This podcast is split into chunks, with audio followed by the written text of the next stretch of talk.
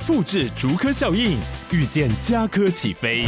嘉义花园造镇新案 AI 世界城隆重登场，马上把握与嘉科最近的距离。嘉义科学园区无人机产业聚落，华泰名品城打造高铁 Outlet，故宫南院长庚医院县府生活圈 AI 世界城二到三房抢先预约零五三七一七五五五。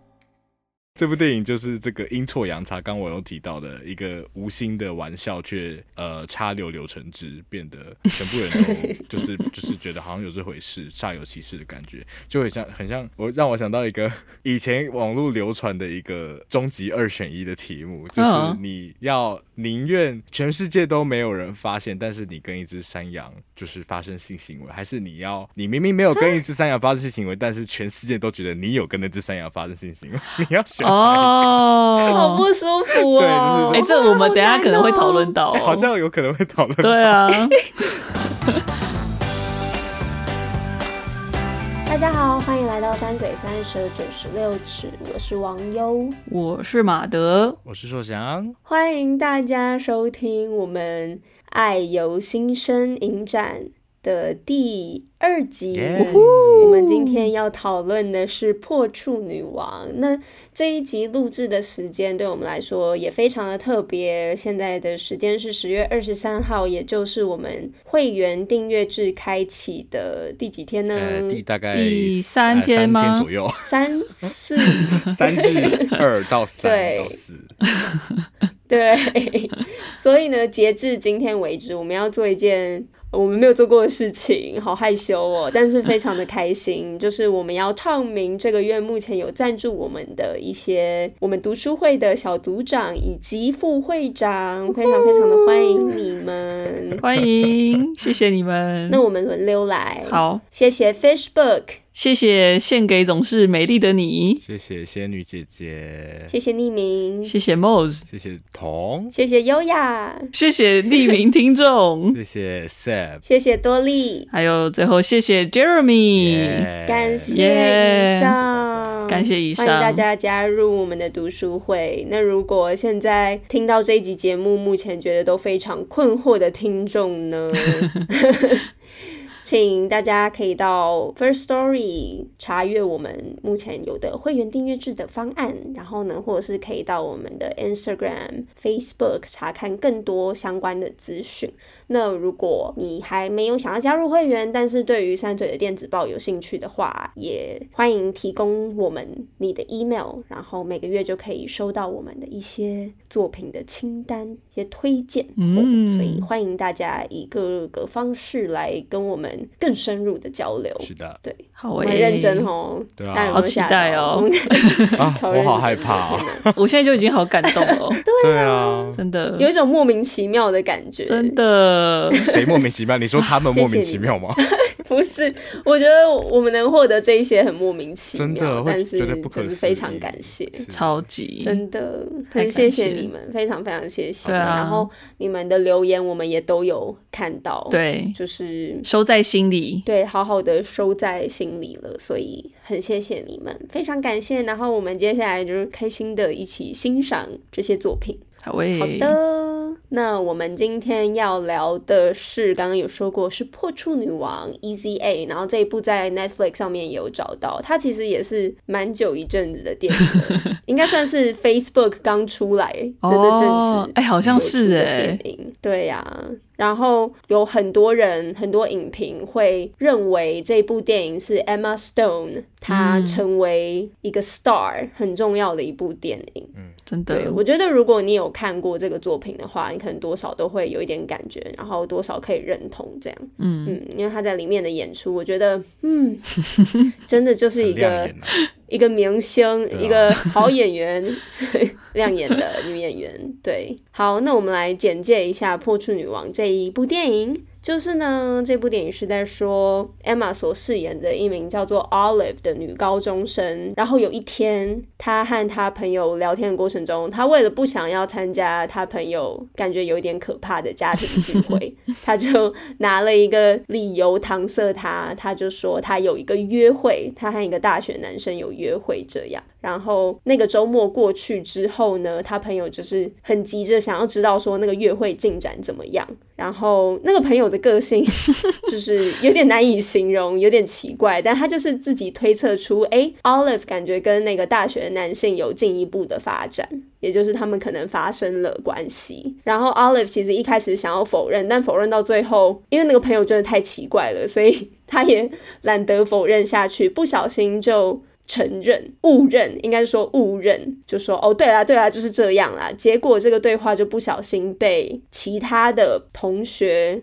听到，然后这个谣言就开始在学校传开来。从此以后，Olive 就成为学校所有的同学可能公认可能比较乱的一个女生。对，然后这个故事就是在叙述这起事件发生之后，Olive 如何和她的名声，然后如何和她的所处的同侪环境相处的故事。嗯，对。没错，错，大概是这个样子。简介的非常好的耶，哎，是吗？是的，是的。好的，那我们就进入三嘴粗评的环节。好的，电影我们都会给十颗星，依照自己的喜爱程度来给分。那我们都想好了吗？好，好，那来吧，三二一，八点五四，哎。哎，少数硕想最低的，对不对？对呀，对啊。但我因为我还在正在思考，七点我好像有点太低耶。喜爱程度吗？不知道哎。但我这部，我就觉得不是，可能刚看完《性爱自修室》，所以在重看的时候觉得说啊，又是校园剧啊，所以对，对他有点就是觉得啊。好了，哎，硕想你是第一次看吗？还是没有之前看过？可能第三还第四次，这么多次。就是我们好像其实都看很多次，对，三个人都。我觉得我应该也看过三次，对。我也觉得我应该有三次，所以我这个评分可能是这一次观影的分数。第一次看的时候我超级喜欢的，因为它真的好好笑。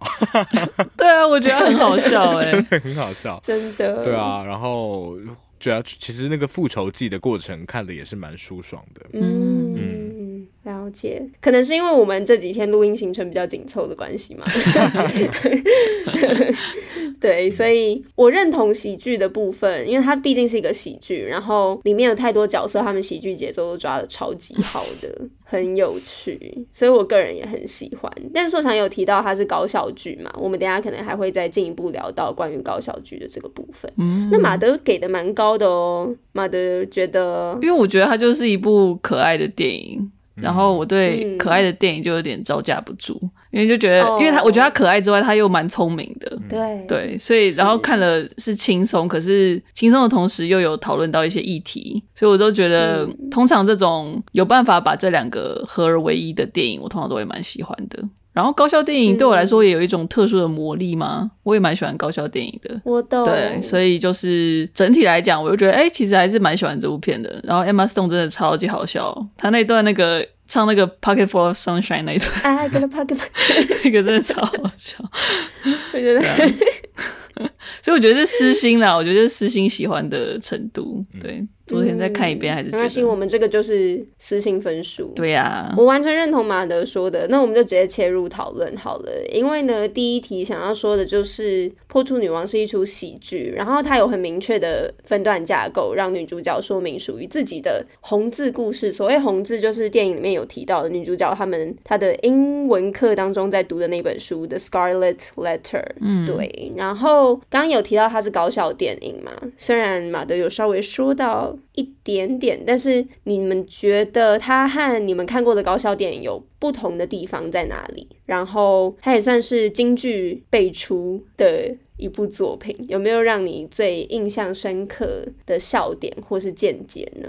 不一样的地方，其实我觉得它是一个蛮 typical 的电影啊，蛮 typical 的高 校电影。是吗？我自己你没有觉觉得得不一样？一定是有不一样，但我觉得它的整体逻辑还蛮，确实还蛮高效的。尤其讲到高效，最、嗯、我觉得很多事情的原动力都会来自于同才，这在这部电影里面也是嘛。因为之所以会有那样的流言蜚语，也是因为很多的同才压力，隐性的同才压力，在几乎所有高校电影里面，那个最主要的戏剧事件都只是把。呃，原本就潜藏的同才之间的政治啊，还有那个呃一些大家可能彼此给彼此的压力给勾出来而已，它就是勾出你心中的恶。这部电影就是这个阴错阳差，刚我有提到的一个无心的玩笑，却呃插柳柳成枝，变得全部人都就是就是觉得好像有这回事，煞有其事的感觉，就很像很像我让我想到一个以前网络流传的一个终极二选一的题目，就是。你要宁愿全世界都没有人发现，但是你跟一只山羊就是发生性行为，还是你要你明明没有跟一只山羊发生性行为，但是全世界都觉得你有跟那只山羊发生性行为？你要选哦，好不舒服哦。对，就是哎、欸，这我们等一下可能会讨论到、哦，好像有可能会讨论。对啊，对啊，我觉得这部剧好像就把后面那个情境演出来了嘛。嗯，对，后面那个 scenario 也出来，所以我觉得还蛮可爱的。然后呃，讲到它有什么不一样的地方吗？我觉得确实设定上有一些 第一次看会觉得真的是怎么会有这样的翻转。我觉得第一个就是那个学校里的 智商师身上，对啊，尤其我们下一集要录那个呃性爱自修室嘛，然后性爱自修室里面我们看到了就形形色色的 therapist，然后但我就觉得哇，再回来看这一个会觉得还是会觉得这个真的好疯哦，他真的。他真的好疯，尤其 Lisa 演的又会很可怕，对，对，有一定程度的疯，很赞，很喜欢。然后讲到笑点，我觉得除了这个人的存在会让我觉得有点出戏之外，因为我会是觉得一想到一些他演的其他作品，还有另外一个就是男主角，我会是觉得。我来看，我觉得哇，男主 You 吗？还是 Gossip Girl？You，我觉得是，哦、我 我我想，我一直想到是 You，我一直觉得这个人别有居心，恐情让我好害怕。恐情恐情，这样会不会有点影响观影体验呢？会啊，就会蛮影响观影体验。难怪你看第三次就比较有问题，因为 You 才出来。我超级分心的，我这次看这次看这次看的时候觉得超。那好险，我没有看 You。你没有看 You 吗？我没有看 You，因为我就是很不喜欢跟踪剧、哦，恐怖情人。对，我不喜欢跟踪相关的主题。哦、对、嗯，恐怖情人我也不喜欢啦。喜欢的话也怪怪的。对，喜欢的话也怪怪的。我觉得我同意说想讲的，就是其实整体上它架构蛮中规中矩的，就是是一个调性也是、嗯。但我觉得题材上，然后角色设定上，就是蛮特别的。我觉得从刚刚说讲到的那个辅导老师之外，我觉得。光是主角本身，其实蛮少有这种以女性角色为主，嗯、然后她的性格又是这么可以说 sarcastic 吗？嗯、然后有一点 goofy，我怎么一直都用英文英文的套招，口中英语教师，对，反正就是 都要怎么翻啊？就是有一点可能有一种蛮酸的幽默感，然后 goofy 的话可以说是带一点傻气嘛，或者是不太正经，有点。爱就是不正经啦，对啊，真的就是不正经，真的就是不正经，爱开玩笑，对，爱开玩笑，所以我就觉得这个性格上就，我就觉得蛮特别的。然后，当然他的处境也是也是很特别。那再来，我觉得第三点是他的父母亲，我觉得他父母亲的角色也是在高校电影，其实我觉得也不一定常见，就是是很好笑没有错，但是不是可能这个青春期的小孩他需要去对抗的对象。很常，我觉得有的时候有一些家长会变成一种阻力，但是我觉得在这部电影里。面其实看到的是，他们是我自己觉得很理想的父母亲，哎，就是很有幽默感，然后心胸非常开阔，然后给 Olive 超级多的空间。就是我觉得这对父母表现出来的，就是如果我之后成为父母，我很想要达成的，就是说，我觉得让小孩对你有完全的信任，在需要你的时候不会却步。就是说，可能真的遇到一些很难堪的困难，或者是他可能觉得有点丢脸的事情，但是他不会觉得这件事情还不敢对你说。对，我觉得光这一点，我就超级喜欢《破处女王》里面的那对父母亲，很有人性。对，然后又很好笑，完全认同哎。对啊，那如果讲到笑点的话，我觉得真的超级多的。但是如果真的要举一个，我觉得目前想到的是 Olive 讲到说，因为他的处境刚刚好跟他们在念到，就是网友提到的那个 Nathaniel Hawthorne 写的那个红字蛮相似的，就是好像被一定程度的污名化这件事情，然后他被贴上一种标签。对，然后他就是 Olive 他就讲到说，哎，有时候蛮讽刺的，就是我们在学校念的东西，就会刚好呼应到现实生活中遇到的难处，或者是遇到的问题。对对对。然后他就说，对啊，好像蛮常遇到这种事情的。但是除了那个，就是马克·吐温写的《顽童历险记》除外，因为他说他还没有认识一个。一个青少年小孩，然后跟一个就是很壮的黑人肌肉男跑走的这件事情，可是他到剧的后面，他就是真的发生了，就出现了，对。对对对对，所以我就觉得，我觉得这个笑点非常幽默，然后铺超级久，就是从片头铺到片尾才成真，对。但是这件事情就是，我觉得在当下让观众能够有共鸣之外，编剧也用这个梗做了一个很后设的发展，所以我就觉得超级聪明的一个笑点，然后 pay off 很赞，虽然要等很久。但是到了的时候就、嗯、对啊，超好笑的，真的很赞。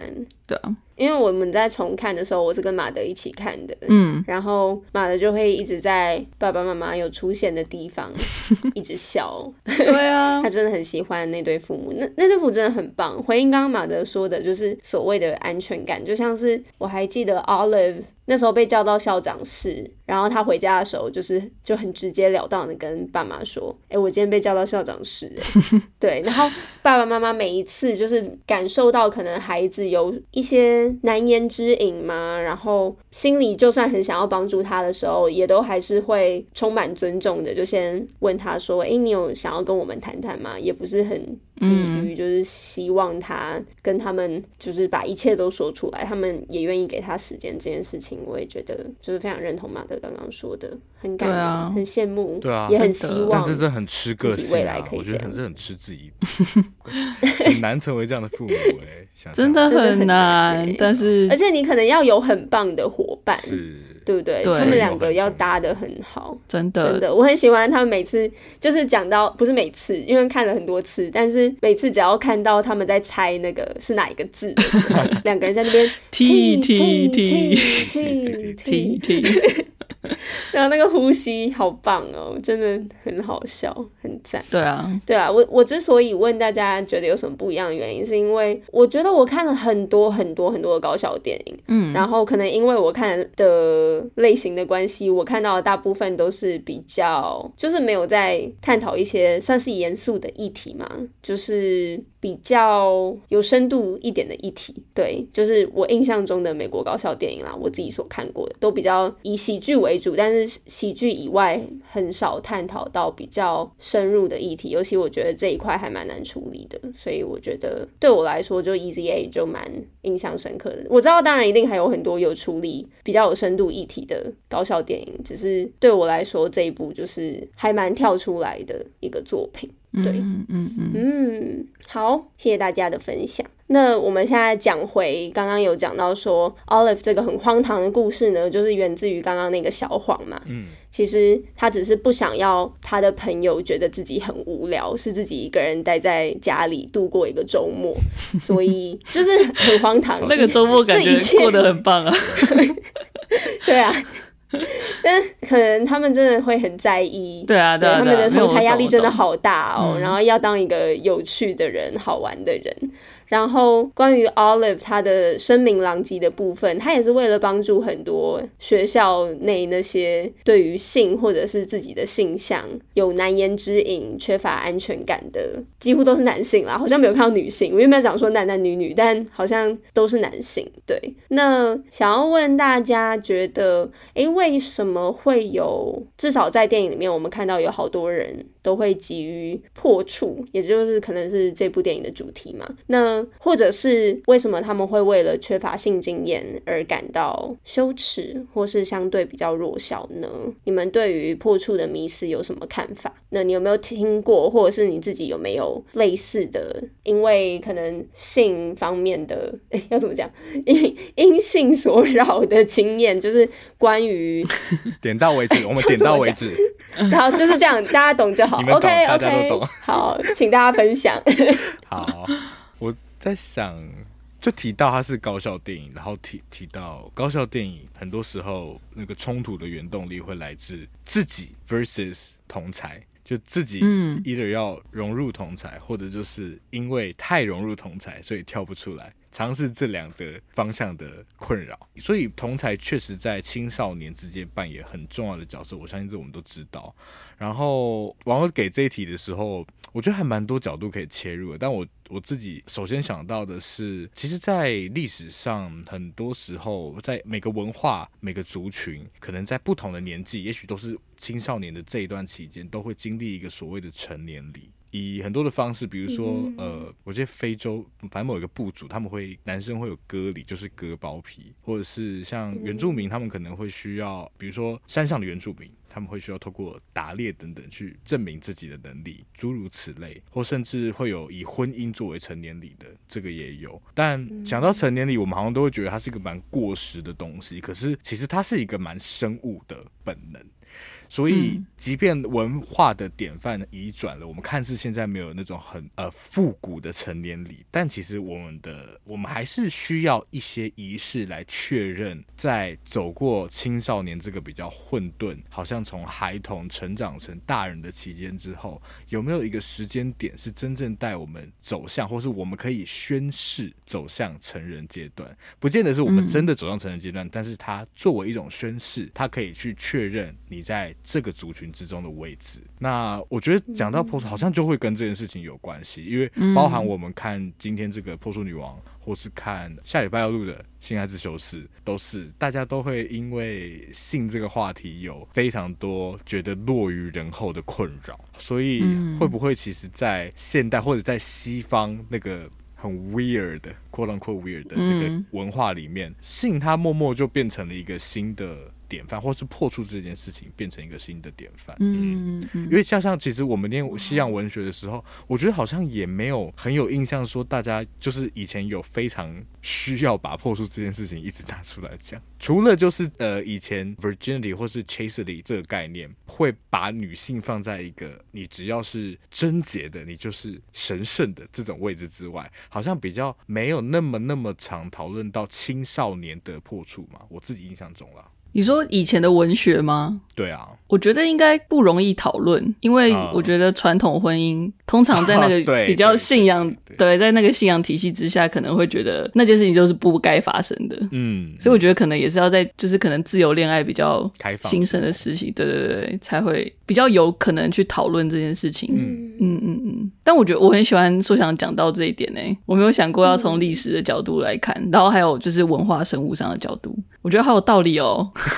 真的 很喜欢。那马德原本是从什么角度？我觉得刚刚说想把它摆到就是高校电影这个脉络中，不是高校电影这个脉络，我是说高校电影它处理的这个年纪，我觉得那个年纪是一个很重要的点。那我。有点扩大来看这件事情是，是我可能会把它想成是两个层面，一个是性吸引力，这是第一个层面，就是我觉得一个人对于自己的，或者是可能社会赋予他的嘛，就是这个人有没有性吸引力，或者是他认为自己有没有性吸引力这件事情，好像这本身会是一种能力，或者是被视为一种价值。我觉得可能在不管是在男性或女性身上，可能都是，虽然可能不是说方向不一样，但我觉得意义可能不太一样。对，但这个可能先不要讲那么细好了。简单来讲，我觉得人们多少都会希望自己是被欲望的对象，然后破处的话，或者是说拥有不是处男或处女的身份，也就表示说你拥有某程度的性经验嘛。然后这也意味着说，哦，好像确认你曾经是被某些人渴望过的。对，所以相反的，就是如果你还是处男处女的身份，可能就会被贴上一个哦，好像是你蛮缺爱的标签，或者是怎么样，然后你就会带来某一种羞耻感或者是自卑感。嗯、我是觉得、啊，但是我不是在讲这件事，就是这是正确。让我说普遍来讲，可能会有，对，都会有这个现象在。那这个是第一点，就是我觉得性吸引力的这个概念。然后第二点的话，我觉得是单就性经验，就是说，这在我们之后讨论现在这就是可能也会谈论到，就比如说，当一方知道自己的。性经验比，比如说你喜欢的人或者是你交往的对象还要少的时候，我觉得多少会有一些不安吧。嗯、对，就是因为其实性行为这件事情其实跟任何事情一样嘛。就比如说你打篮球，你从来没有投过篮，然后你突然要跟一个比如说打过冠军赛的对象，然后一对一比赛，对不对？你多少就觉得哇嘞，我死掉了，就是我已经死了，就是 万一他觉得不好玩怎么办？对不对？比赛都不用打，心理上就已经对啊，对。啊，所以就是我觉得多少会觉得，希望我赶快有练习、找练习的机会，就是赶快破处，对不对？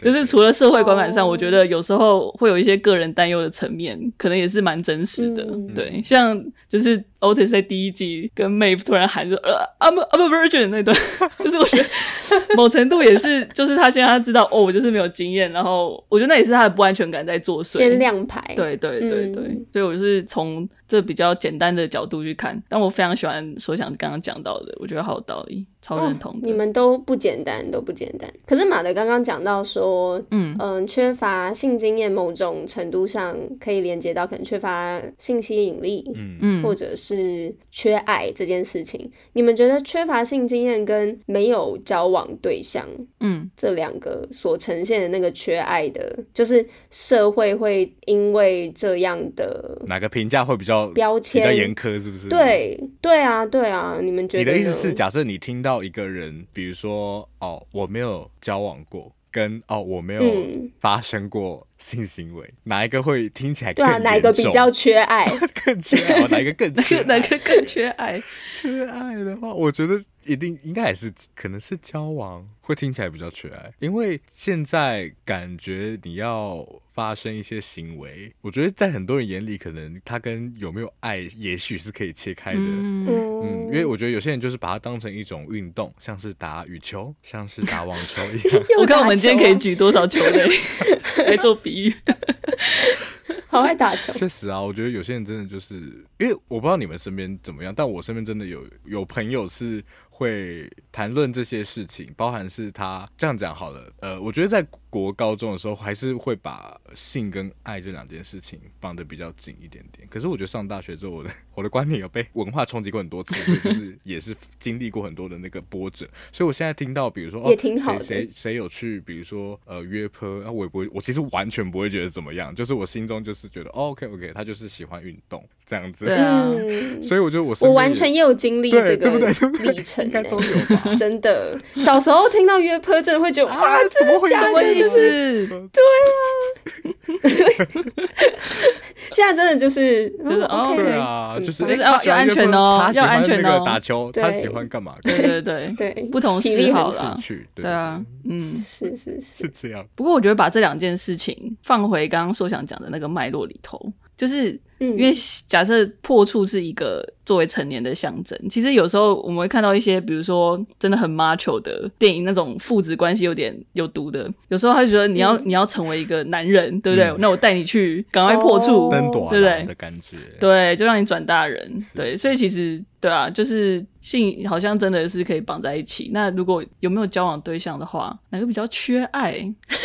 这是一个好像有点没有礼貌的问题，会蛮有趣的问题，就是对我在想这个，我还在思考。你是说普遍别人会怎么认定？是不是？对对对，这个就是社会观感。缺爱其实也有不同层面，对不对？因为我觉得缺爱一部分好像也会有时候比较会直接连接的，反而是比较没有哪一个会比较没有性吸引力。嗯，对，还是网友缺爱是指说他好像。是指说，呃，他需要一个拥抱，对，或是怎么样的缺爱？缺被人爱、被人欲望，好像很难完全切割开来，嗯、就是被人欲望跟被人爱这件事情。嗯、但我觉得，如果是从个人角度来看的话，我觉得如果是自己体验，我觉得你交往过，跟你只是。发生关系过，我觉得你自己个人体验上应该会蛮清楚，说哪个会比较缺爱。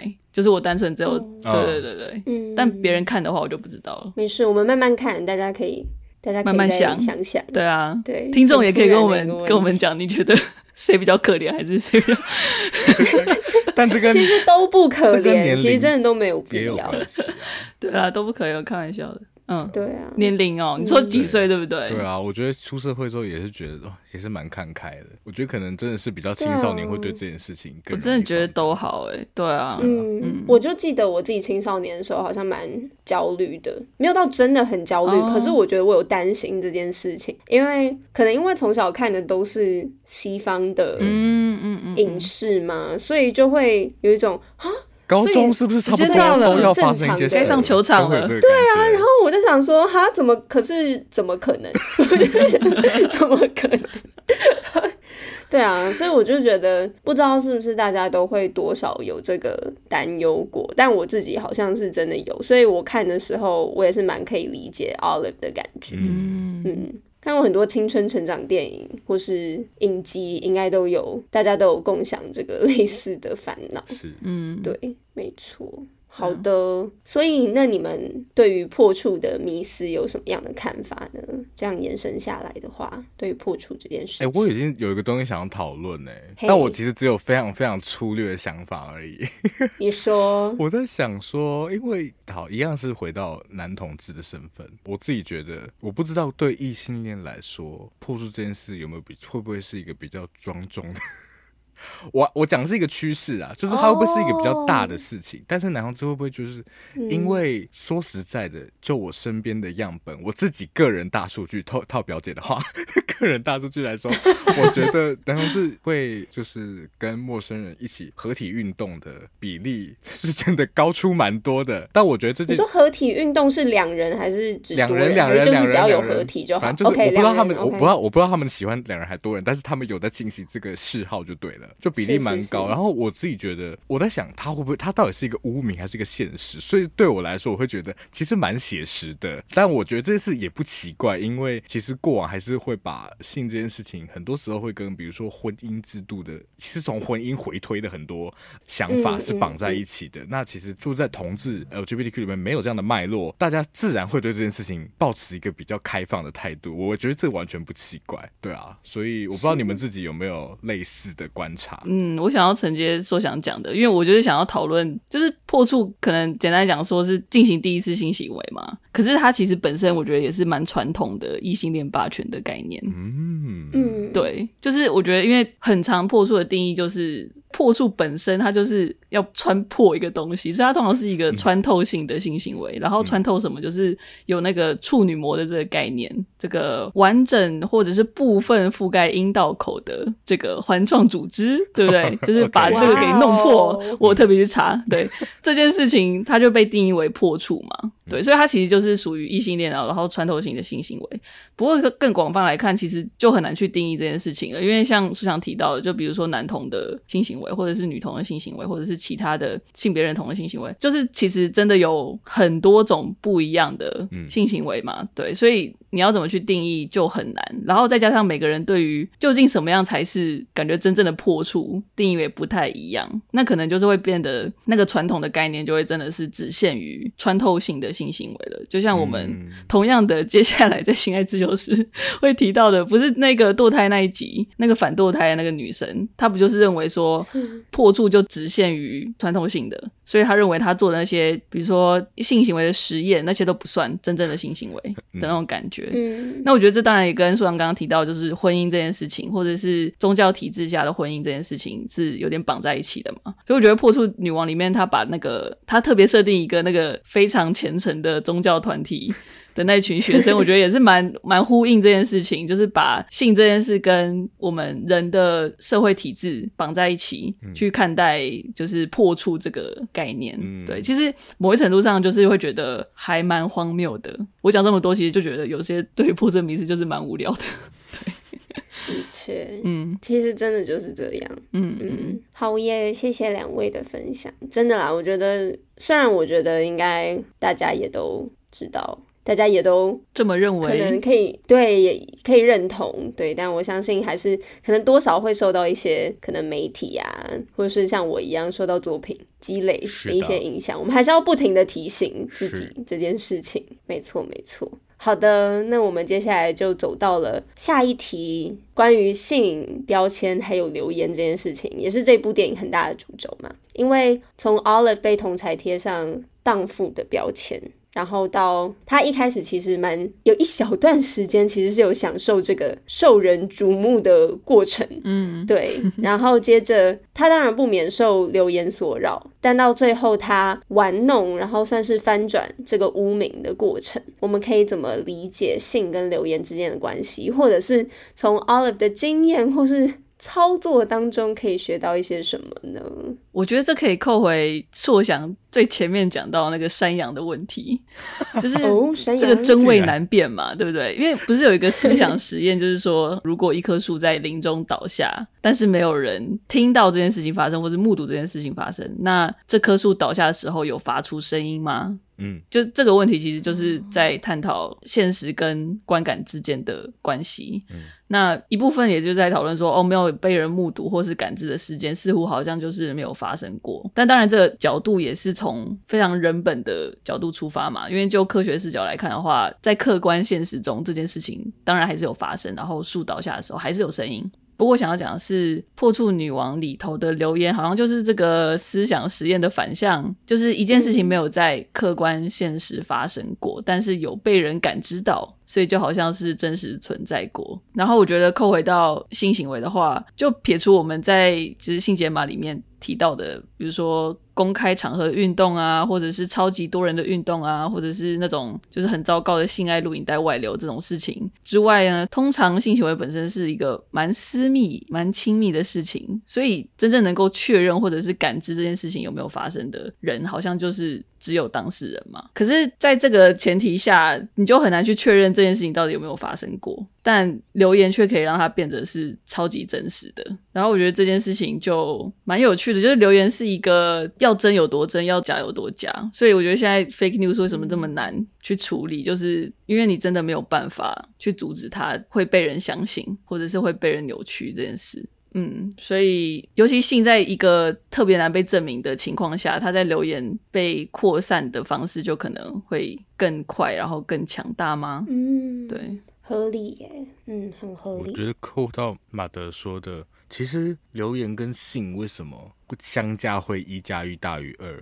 一部分也是马德刚说到留言的一些特质吧。我一直觉得人很像是有两颗大脑。尤其在念很多的，比如说在看很多认知的一些小知识的时候啊，会觉得说，哇，其实人常发展会一直哦，我们会有一个很往。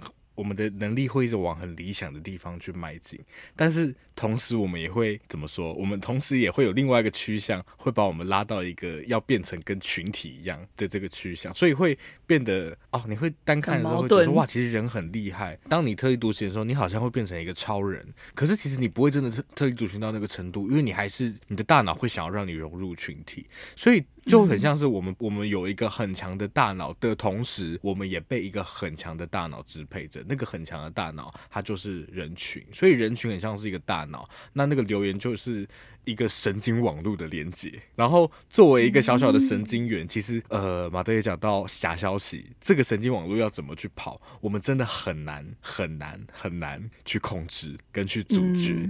因为我们的手速真的没有那些留言的速度还快，跟不上。对啊，我觉得电影用一个蛮有趣的方式，就是真的是那种，对，真的没有，对对对对，就一句话，然后马上就传遍整个校园。对，哎，这样看觉得蛮也是确实蛮象征性的这个镜头啊，就是有对啊，神经脉冲在跑，一个神经的讯号。哎，真的，最后就会再回到那个主角的那个身上，focus 在他身上。嗯。对，这是留言本身的特质嘛？那性这件事情，因为就像是比如说，哦，我今天早上吃了萝卜糕，这不会变成一个留言，这件事不会值得传播，对啊，我要死了。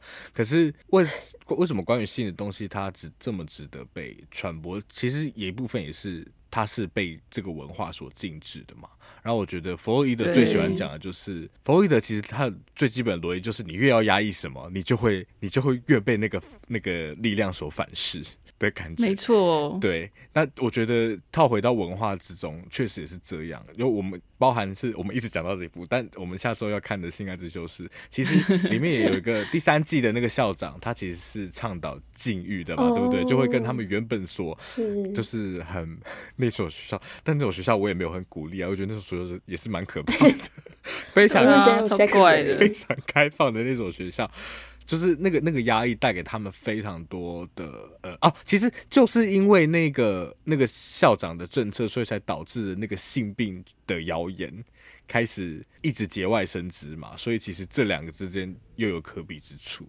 真的，一个就是有点像说，你不要想大象，然后你就一定会想大象。对。然后另外一件事就是，比如说我跟你说个秘密，你不要跟别人讲，就一定会被讲，一定会被讲出去。一定要讲，一定要讲。对，就像比如说你在咖啡厅里面。然后你平常别人在旁边讲话，正常音量讲话你都不会听，但是如果他们突然放小声讲话，你就会突然超想专注听的。竖起耳朵。对，因为越秘密的东西，就大家越想知道，是越想传出去，好好玩哦。我觉得这真的就是跟羞耻感也有关系。嗯，那羞耻感又会回扣到马德所说的很难证实的这件事情。因为可能有羞耻感的关系，而不愿意去说明，或者是嗯，很难说出真相。嗯、对啊，对，所以真的是，对啊，不知道如果我们可以更健康的，更对啊。平凡的吗？需要平凡吗？但因为我觉得，嗯，就是更健康的啦，应该是更健康或者是更自然的去谈论性相关的事情的时候，这件事情可不可以获得改善？嗯，对啊，嗯，我就没有想到今天这集怎么会这么深入啊？对啊，怎么会这样？多亏了二位啊！好，我们的延伸大哉问就是。荡妇如何对于社会造成威胁？我的天啊，这超大的题目！对啊，好巨大！我突然有点想哭。这是一篇论文题吗？超级耶！是，我们找许彤来聊好了。哎 哎、欸，欸、好可以哦！怎么回答这个问题？好，我丢个，我来抛砖引玉一下好了。好，就是我觉得自由的女性在一个父权社会当中，永远会被视为是一种威胁。所以性解放的女性也不意外，对。那荡妇她是个标签嘛？我觉得电影里面她也拍到，就是说真的有超级多方法去形容一个这个 quote unquote 荡妇 这件事情，欸、对，超级多。你说 slut、tramp，然后什么 skank，Whore 还是什么 whore，然后是对对对，你可以一直讲下去。然后片中他就几乎什么 都穷尽了，每个字母都来一遍那种感觉。但是反过来讲，男性就没有什么荡夫吗？荡夫可能比如说花花公子、风流，风流，但是就会变成相对正面的词汇。对对对，所以我觉得小种马什么的，好久好难听，好讨厌，超讨厌这个词。很想亲耳朵，啊，那个 对不起哦，没有了。所以我觉得，就是因为我前面讲到，他可能被视为是一种威胁，所以就会被贴上很多种标签。那因为对于这样的恐惧，我不如去污名化他，然后让他变成是一个。他才应该要畏惧的身份，或者是因为他可能会被社会排斥嘛，因为被贴上荡妇的标签，大家不要去实现这个概念。对对对，然后我觉得他厉害的就是，其实女性也会畏惧这样的标签，对，嗯、然后可能在。性解放的过程中，就会变得，或者是在追求自己欲望的过程中，可能就会变得比较小心翼翼，然后会变得说，一直都是属于比较被动的那一方。我觉得那个是有一程度是维系这个体制的一种方式，就是创造出所谓荡妇的这个身份或者这个标签，它可以说是起来有自啊。因为我觉得其实普遍来讲，看待女性的方式，或者是从古到今看待女性的方式，你要不就是可能前面都你们都有提到那个贞洁的。象征，对，那这可能也当然是比较西方文化里面，就是，嗯，就是所谓剩女的那种感觉。因为我一直想到那个婚姻故事里面有一段那个离婚律师他讲到的，就是我们看待光是父亲跟母亲就有不同的标准这件事情。但是他就说，为什么对于女性的要求这么这么高？因为好像在渴望的是一种这种圣母的存在，就是她会生小孩，可是她又是保持她的纯洁的。因为圣母她就是没有性行为，但是就怀了耶稣。对，就我觉得那个这样的概念，一个蛮荒谬的概念，就是好像一直升值在可能社会的潜意识当中，然后也就因为这样子，又延伸出类似像荡妇的这样的称号或是污名。对啊，然后每次都会针对说没有一个这样子去称呼男性的方式，我就觉得也不是说要这样子去对待男性，只是就是说为什么没有这个词存在，我就觉得其实就蛮反映的，连一个都没有，就顶多我只听过有个叫 dog，可是你也不会觉得 dog 怎么样啊，就是 he's such a dog，、啊、但但是 dog 通常就是 Jason 很常讲人类最好的朋友啊。然后 Jason，你知道大家还记得梁山 Jason 之敌的 Jason，好突然哦，怎么突然对啊。我刚刚还以为是我们系上的 Jason，我说有吗？有吗？嗯，哎，马德说的很好啊，对啊，我觉马德得很乱七八糟哎，你们不会。不会，准备的非常充足哦。其实跟我想象的也是蛮，我觉得马德已经充分表达我那时候还没有想清楚的部分，就是讨论到荡妇跟社会之间的关系为什么会是威胁，其实就是要看那个提到的社会，它其实不是一个中性的词，它是带有一定的立场的，就它有一门它自己的结构在。那从这个脉络来看的话，就是一个寄存的性别上的架构，那个性别上的架构就是父权的威权体制嘛，那叫父权的威权体制嘛？这个我要怎么形容？父反正就是父权的体制啦，对不对？对，呃，所以就是有点像是在讲到好人总是自以好人为总是自以是，为是，耶，又引用到他了。讲到自由派跟保守派啦，我觉得这边可以套入这个自由，就是就是性解放这一派啦。然后保守派可能就是走在父权体制的这一派的人。那保守派的人自然就会觉得想要维护原本的这个体制，那他选择维护的方式就是拒绝改变嘛。这书里面就是这样子去诠释这个现象的，呃，应该说诠释这个很大的逻辑。然后我觉得其实套到呃网友这个问题，其实也是 work 的，就是为什么这两个之间需要是威胁的关系，就是因为在父权体制的那些保守派会，他们他们就是在那个结构里面拥有了足够的声量跟权势，来决定这个所谓的社会他们的主流声音是什么，所以才会造成有这个性解放的女性跟社会，扩展或社会之间是威胁的关系。嗯，哦，谢谢说想整理。这也让我又想到了另外一件事情，就是，嗯哼，我觉得讲到那个体制握有权力的人，就也扣回我们前面都提到的，可能宗教或者是文化传统上的一些限制吗？或者是条件？怎么讲？因为荡妇她不一定是真的要有，真的要有那样的行为才会真的被贴上荡妇的标签。他有时候是因为她是一个被渴望的对象，可是男性不敢面对自己渴望这样的女性，然后他觉得这个是。不纯洁的，然后是肮脏的想法，嗯，所以会觉得你是诱惑我的恶魔之类的，所以你被你要成为这个恶魔，所以我贴给你荡妇这个标签。我觉得有时候其实是这其实也是控制的一部分嘛，但我觉得是蛮不一样的，就是是连那个行为本身都没有，但是。在他们的那个可能价值体系中，成为一种威胁我走上正道的，就是可能会阻止我走上正道的一个威胁的时候，我可能就会直接先冠上这个名，然后让你远离我，或者是让你变成一个低下的东西，然后就可以保佑说我还是可以。继续维持我自己的正直，或者是对对对，我不会屈服于你的，你对我的这个信心引力、这个权力之下的那种感觉。海妖太可怕了。哎、欸，其实就是啊，对啊，对啊嗯，还满意吗？网友 非常满意，谢谢。非常满意，谢谢二位的分享。哇，我觉得这个，当然我相信这之后还是可以有很多延伸。就是如果大家还有想要继续发酵，帮助这个讨论继续发酵的话呢，就是欢迎大家再来留言跟我们分享你的想法。是的，非常谢谢两位今天贡献了精彩的讨论，也希望大家喜欢这集的内容。好的，如果喜欢我们节目的话，欢迎到 Apple。Podcast 或是任何你在收听 Podcast 的地方给我们五星评价，也可以到 Instagram 还有 Facebook 搜寻三嘴三舌，找到更多的资讯。然后别忘记去订阅免费的电子报，还有加入三嘴的会员哦。哦耶！对，也提醒加入成为副会长的各位朋友们，要记得到感谢信的部分加入三嘴读书会的匿名 LINE 群组哦。好，好喂，好喂，我们在那里等候您，耶，期待看到你。感谢，感谢，谢谢，拜拜，拜拜，大家。